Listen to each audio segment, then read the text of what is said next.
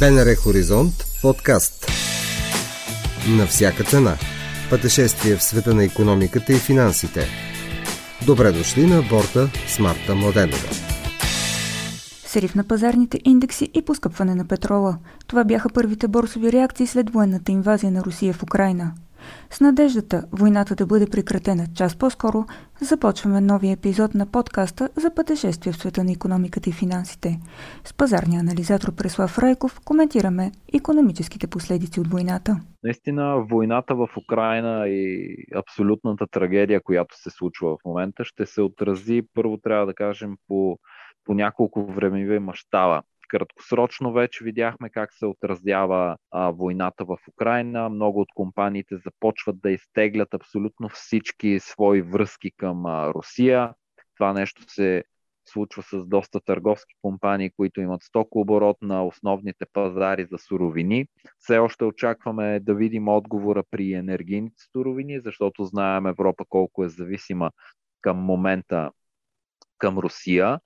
Самите пазари реагираха така в първите дни на, на започването на войната негативно, но, но не в мащаба, който, който много хора очакваха, че ще има тотален срив на пазарите. И дори на вторият и третия ден след инвазията започна да се вижда едно възстановяване в, в индексите в Европа, което така е един а, индикатор, че може би ком, наистина компаниите и пазарите ще направят абсолютно всичко възможно, за да се преориентират и от тук нататък да преначертаят така економическите връзки, че Русия да бъде изключително не отрязана, но намалена до минимум в, в техните взаимоотношения економически.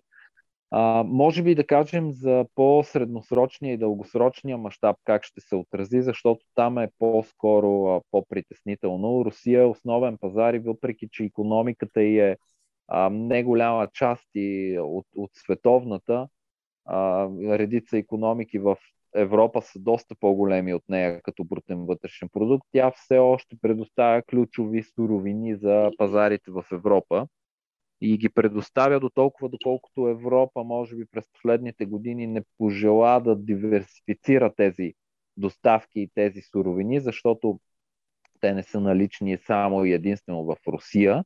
А, така че по-дългосрочния мащаб наистина ще преначертае някои пазари. В, в случая и в текущата ситуация с енергийния преход, такъв пазар основно ще бъде пазара на, на метали, на метални руди, на редкоземни метали нещо в което Европа е изключително зависима. За справка може да кажем, че Европа внася а, малко над 1% осигурява, т.е. не внася, произвежда собствено малко е над 1% от всички метали, необход, така необходими за енергийния преход, който Европа желае. Тя е изключително зависима на внос от, от Китай, от Русия и това ще бъде нещо, което ще афектира пазарите в дългосрочен мащаб. Видяхме много от компаниите, а, в частност много от петролните компании са под изключително голям натиск да се изтеглят и да прекратят всякакви връзки с Русия. Това нещо се случи с British Petroleum, които изтеглиха своя дял в Газпром от 20%. Shell ги последва, а, Роснеф, да. Shell ги последва веднага след това с прекратяване на всички а, връзки с, а, с Русия. Другите големи петролни компании също са под натиск. Имаше така спекулации, че историята ще съди тези компании дали са застанали от правилната страна на, на конфликта в, а, с оглед на, на времето. Така че а, аз мисля, че там ще бъде доста тежко и много от компаниите, а и руският а, газов и нефтен, нефтен сектор ще изпитат затруднения в това да осигуряват а, финансирането си това нещо се случва. Много от а, международните компании, много от международните банки, а, работейки под новите санкции, които удариха економически Русия, вече трудно финансират доставките на каквито и да е било суровини. Просто трудно се а, осигурява транспорт, трудно се осигуряват кораби за износ, трудно се финансират акредитиви, банкови гаранции и всякакви такива инструменти, които изключително много затрудняват търговията и това в средносрочен мащаб и дългосрочен мащаб ще изиграе доста така, економически ефект в Европа с засилване на натиска на цените все повече. Това го виждаме, че през последната година, излизайки от COVID, ако може да кажем, че, че сме излезли напълно и влизайки директно в този конфликт, ще засили още повече инфлационните очаквания и, и реалната инфлация в Европа и в България в частност.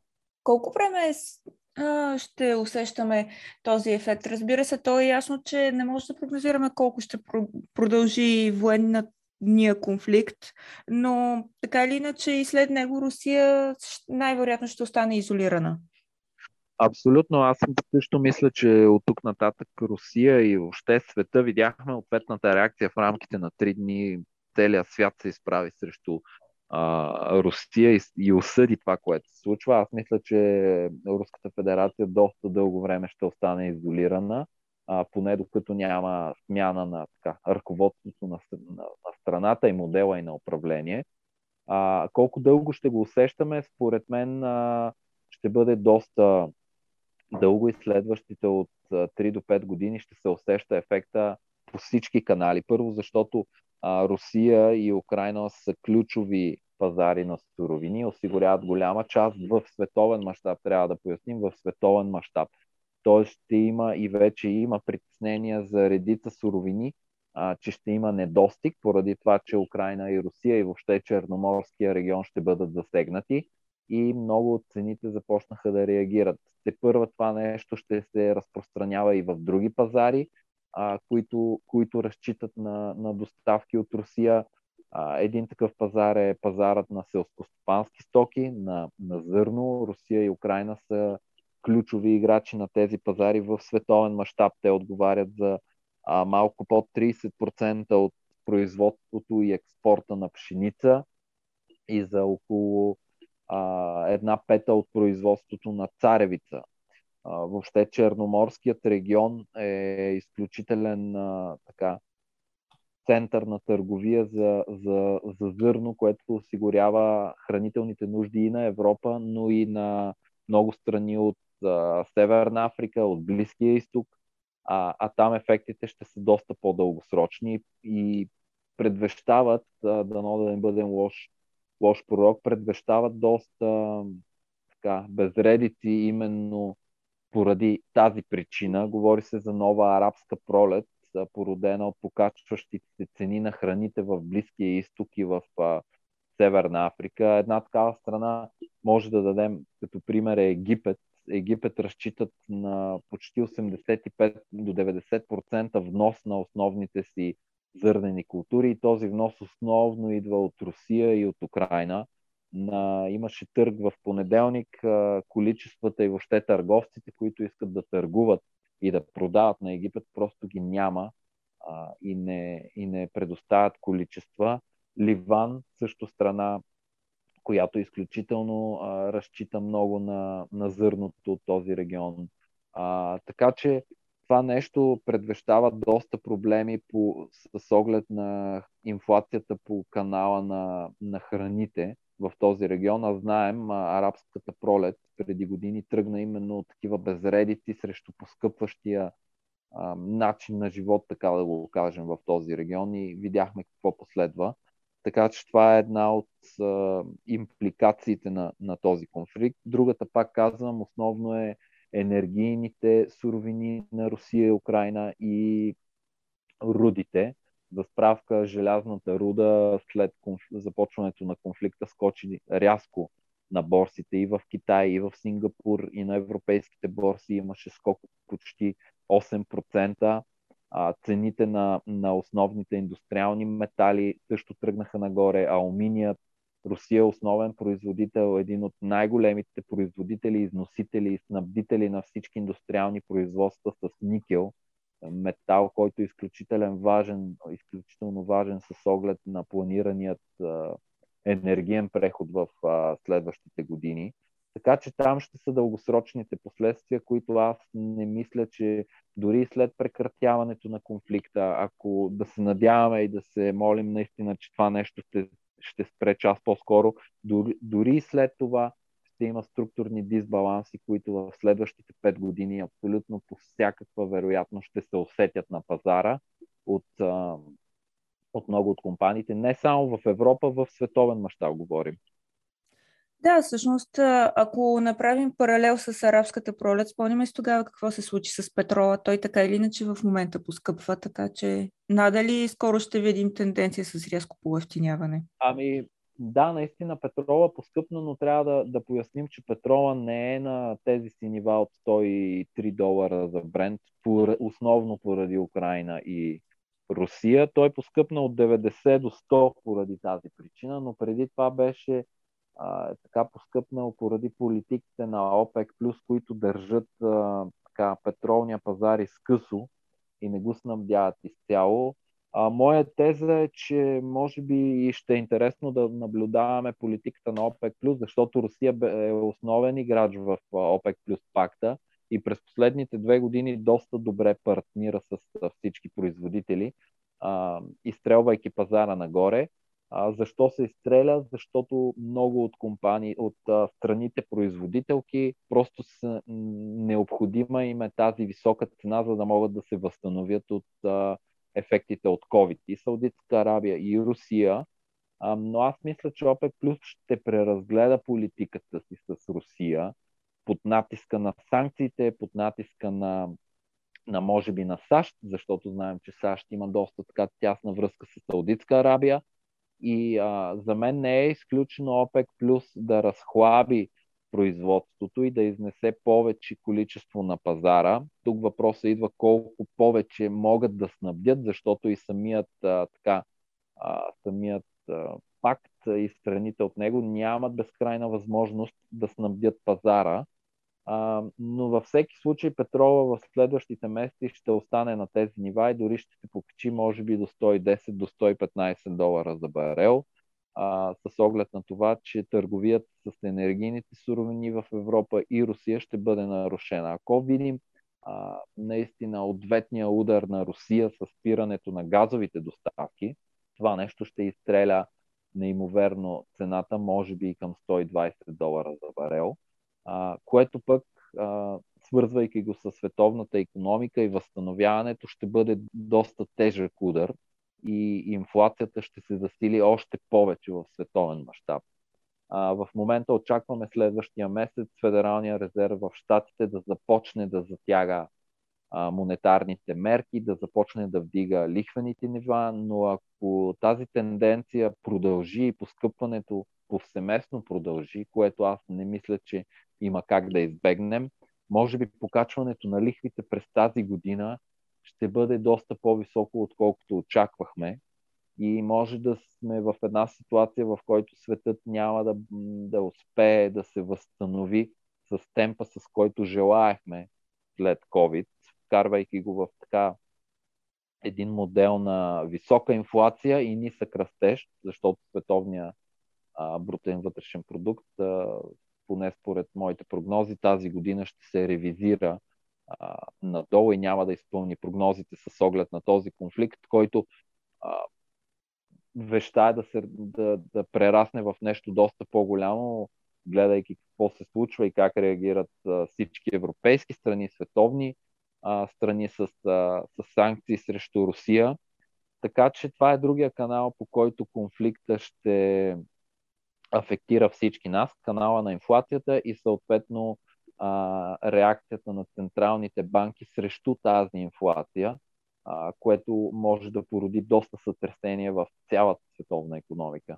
Може ли евентуално, ако се стигне до споразумение за иранската ядрена програма, това да влее глътка свеж въздух на петролния пазар, ако количеството от Иран се върнат на пазара? Да, аз следя доста тясно дали ще успеят да, да върнат Иран на пазара. Аз мисля, че в текущата ситуация може да, може да говорим за, така, за повишени шансове Иран да се върне на пазара, но дори да се върне Иран на пазара а, и да започне да снабдява с около 1,5 до, до 2 милиона барела а, дневно, пазара пак ще остане доста така поддържан и скъсо от ОПЕК+. За мен решението на, на цените, ако петролният пакт ОПЕК+, така изостави политиката си на поддържане на лек дефицит и всички страни от пакта започнат да произвеждат максималното количество. Без това обаче да разпадне а, пакта, защото той работи много добре, без да, е, без да започне така войната за пазарен дял, която наблюдавахме преди да имаме ОПЕК+. Но едно понижаване на, на цените на петрола първо ще е един вид така негласни санкции на всички тези страни срещу Русия, защото Русия изключително много разчита на петролните си приходи за това да си финансира и държавния бюджет, и военната си машина. Така че това ще бъде един вид санкции срещу нея, ако цената на петрола се понижи. Но аз не мисля, че дори Иран да се върне в пълен мащаб да се разгърне на петролния пазар, което не може да се случи, знаете, от, от днес за утре или дори от а, този месец за следващия. Това, това ще отнеме може би около 6 до 7 месеца пълните количества от Иран да се върнат на пазара. Това няма да повлияе толкова на цената на петрола. Да, ще има някакъв пад, но аз мисля, че цените около 90 до 100 долара в, поне в следващите 3 месеца ще бъдат на лице. За по-дългосрочен мащаб мисля, че ще има ребалансиране на пазара и цените по никакъв начин в момента не са чисто от търсене и предлагане подкрепени да бъдат на тези нива. Цените в момента са на тези нива поради геополитическата премия на пазара, поради страха от военният конфликт, но все още не виждаме това възстановено търсене, за да цените на петрола да са на тези нива. Притеснително е обаче, че на последната среща на ОПЕК+, генералният секретар на, на ОПЕК, Мохамед Баркиндо, спомена и беше доста притеснен, че инвестициите, които са необходими в а, добив, в нов добив на петрол в световен мащаб, са изключително а, ниски към момента и е необходимо, може би, 5 до 6 кратно увеличение на тези инвестиции, за да не се стигне в следващите 3 до 5 години в а, тежък недостиг на петрол на пазара, защото света все още е основно движен от петролния пазар. И въпреки натиска за преход към нисковъглеродна економика, а, петрола и петрохимическата индустрия остават основен двигател. А, в момента виждаме един тренд, който може да остави този пазар а, в а, така доста недоснабден поради липсата на инвестиции, поради социалния и инвеститорски натиск към компаниите, които го правят. А, така че ОПЕК адресира този проблем неколкократно на своите срещи, призовавайки за повече инвестиции в сектора, за да не се окажем един ден, че може би 100 долара ще ни се струва доста ниско за петрола и стойностите може би ще вървят към 150 или 200 долара. А, но, но да, бих казал, че аз а, мисля, че международната така общество ще наложи този вид санкция на Русия, сривайки цената на петрола, но, но това е моя прогноза. Възможно ли е, е Русия да остане изолирана в, т.е. дори да бъде изключена, ако така мога да го нарека, от ОПЕК+, макар че унази част от, стран... от света е доста по-умерен спрямо това, което се случва в Украина в сравнение с Съединените щати, Великобритания и Европейския съюз? Да, наистина тази част на света, която съставлява основно факта ОПЕК е доста по-благосклонно настроен. За изключване, чисто изключване, не мисля, че може да стане въпрос. По-скоро бихме видяли а, реакция от Русия, ако някоя от тези страни в пакта е наложила или е подкрепила тези санкции и с оглед на това, че а, Русия беше така основен играч, който другите се опитваха с всички сили да присъединят към ОПЕК. Плюс ако се, ако се върнем обратно две години и половина, когато се водеше тотална ценова война между Русия и Саудитска Арабия, с много договорки Русия беше присъединена. Русия се оказа и се доказа като играч, който доста стриктно спазваше това, което обещава в, в OPEC+. Така че не мисля, че може да говорим за някакво изключване. по-скоро мисля, че на следващата среща на ОПЕК Плюс може да говорим за ревизиране на количествата петрол, които ще се отпускат на пазара и от текущите 400 000 барела месечно, които се отпускат в, в плюс, т.е. се увеличава постепенно производството, а, мисля, че трябва да бъде ревизирано поне към 800 хиляди или поне милион а, барела месечно да се увеличава, за да може да, да имаме някакъв баланс в цената на петрола, която съвсем скоро ще започне много да тежи на световното възстановяване. Тази цена ще се прехвърли по абсолютно всички канали и с, а, с оглед на покачващите цени на газа в, в Европа и в световен мащаб ще удари много тежко инфлацията. Така че аз се надявам да видим именно това повишаване на количествата петрол и може би даване на допълнителни квоти към по-малките страни производителки, които имат а, капацитета да произведат, просто да им се даде възможността да произвеждат максималното количество, което могат. Първо с оглед да, да техните бюджети държавни да, се, да са добре балансирани и да спечелят от това, а, и на второ място да, да доставят петрол на пазарите. Също така мисля, че ОПЕК ще се обърне към страни, които към момента не са част от този пакт, в, в това число е Бразилия, може би с, така, с желание първо тя да се присъедини или просто да произвеждат повече количество петрол. Венецуела също е играч на петролния пазар, който малко по малко започва да се връща с количество на световните пазари. А, знаем там след тоталния срив на, на петролния сектор и въобще а, политиката, която се водеше и се води от а, Мадуро и от а, правителството. Там мисля, че Венецуела също е играч, който може да балансира петролните пазари. Надявам се също и щатите да се намесят, защото те имат възможността за най-бърза намеса и в рамките на месец да изкарат количества петрол на пазара. Въпросът е, че там политиките на Байден и на администрацията по възобновяеми източници не позволяват това нещо да се случи в пълния мащаб, в който те могат да го направят, имам предвид шистовите производители, защото те имат възможността да да увеличат с а, почти около милион барела на месец в рамките на, на 2-3 месеца и да ребалансират пазара, но мисля, че с оглед на това, което се случва и САЩ поставени под натиск на тези високи цени на петрола, това нещо ще, ще се случи Байден може би ще приглътне за момент за желанието си за толкова бърз енергиен преход. А, появиха се тези, че всъщност Съединените щати може да се окажат с един голям автогол заради изключването на руски банки от SWIFT, имайки предвид, че Русия може би сега ще се обърне към китайската альтернатива и така или иначе от известно време Русия пренасочва част от валутните си резерви към китайски юан. Да не се окаже юана изведнъж доста по-силна валута, отколкото всички са очаквали, което в конкуренцията по уста Вашингтон-Пекин би променило правилата на играта? Да, наистина тази теза е възможна, но не мисля, че може да се случи толкова бързо.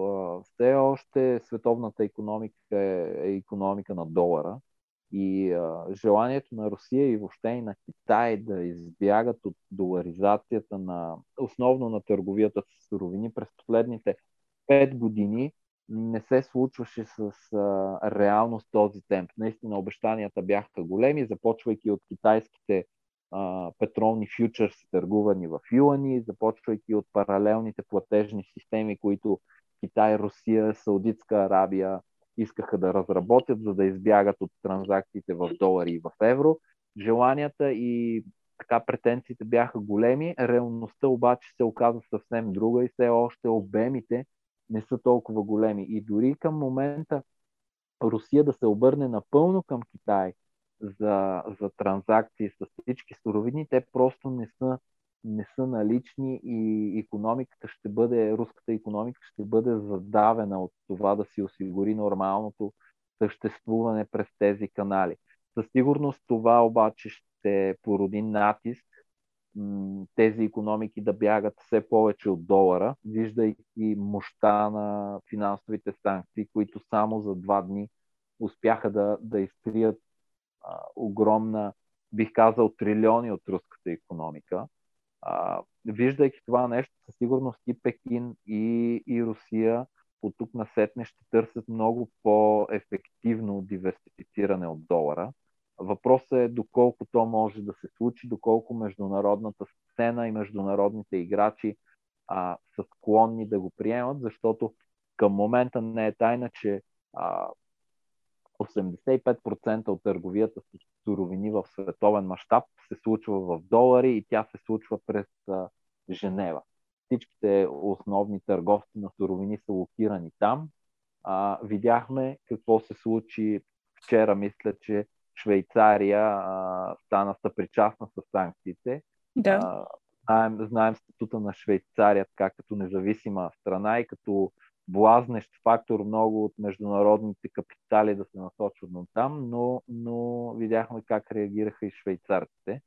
Така че международната общност все още не приема тези альтернативни канали за търговия, било то в юани, било то с, с други разплащателни системи, а това много, много лимитира възможността на руската економика да си осигури всичко, от каквото има нужда, защото тя има нужда от доста неща от външния свят и колкото и да е голяма и да се твърди, че е един вид самодостатъчна, това въобще не е така.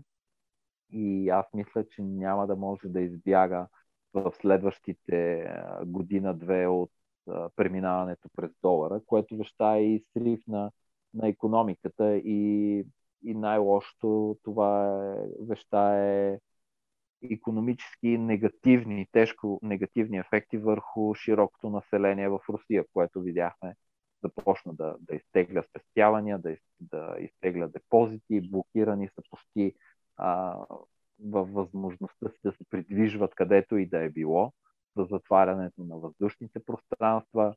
А, така че за момента не мисля, че че Русия може да избяга от долара. Да, но като се има предвид, че този статут на Русия, за съжаление, най-вероятно ще остане с години такъв, а, независимо кога бъдат прекратени бойните действия в Украина. А, все пак, така или иначе, тя ще трябва да намери някакъв начин да просъществува. Да, аз, аз мисля, че ще намери и мисля, че тя ще се върне обратно към долара. А, с, с това економиката и да бъде лишена от тотална разруха. Не мисля, че от тук на сетне може да говорим, че тя може да си, че Русия може да си осигури а, економическото развитие и стандарта на живот, който имаше през последните, да кажем, 10 години, чрез преминаването към альтернативните канали. Просто това няма как а, да се случи и или ако се случи през следващите 10 години, Русия ще бъде страна, която а, или няма да расте економически, или просто ще бъде, населението ще бъде подложено на изключително голям социален и економически натиск. Така че аз мисля, че след, надяваме се по-скоро приключване на бойните действия, постигане на някакво споразумение с Украина и с Запада, Русия ще започне да се връща на пазарите през старите канали. Надявам се тези мерки, които Западът предприе, да постигнат целта си, която цел не е а, така, не е създаването на лоши економически и социални фактори в страната и страдане на населението, а по-скоро да принуди руската администрация да седне на масата на преговори и да постигне решение, след което част от тези санкции ще започнат да бъдат а, изтегляни, основно тези, които са ключови за Русия. И това е международната търговия, вдигането на, така, на, на санкциите на някои от а, банките. А, мисля, че санкциите срещу олигарсите и техните капитали ще останат за доста дълъг период от тук на сетне. А, но ключовите санкции, които са жизнено важни за руската економика, ще бъдат вдигнати в момента, в който се постигне рационално решение на конфликта и видим, че руската страна и Владимир Путин реално и адекватно преценят а, ситуацията и прекратят конфликта. Да, реално, когато спрат, спре да се стреля, би трябвало част от санкциите.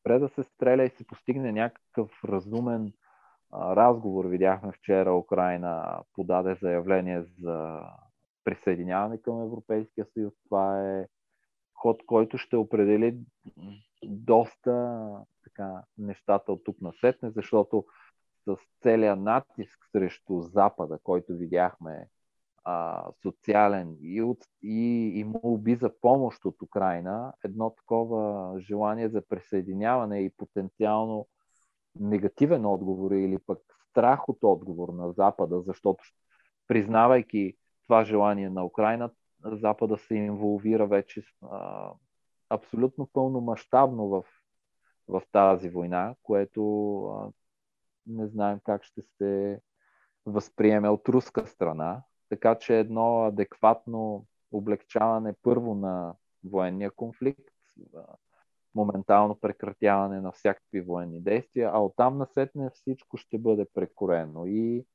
и енергийните доставки на Европа ще бъдат неизменно прекроени и статута на Русия като така страна, която света разчита на ключови суровини, ще бъде преразгледано и може би ще бъде диверсифицирано.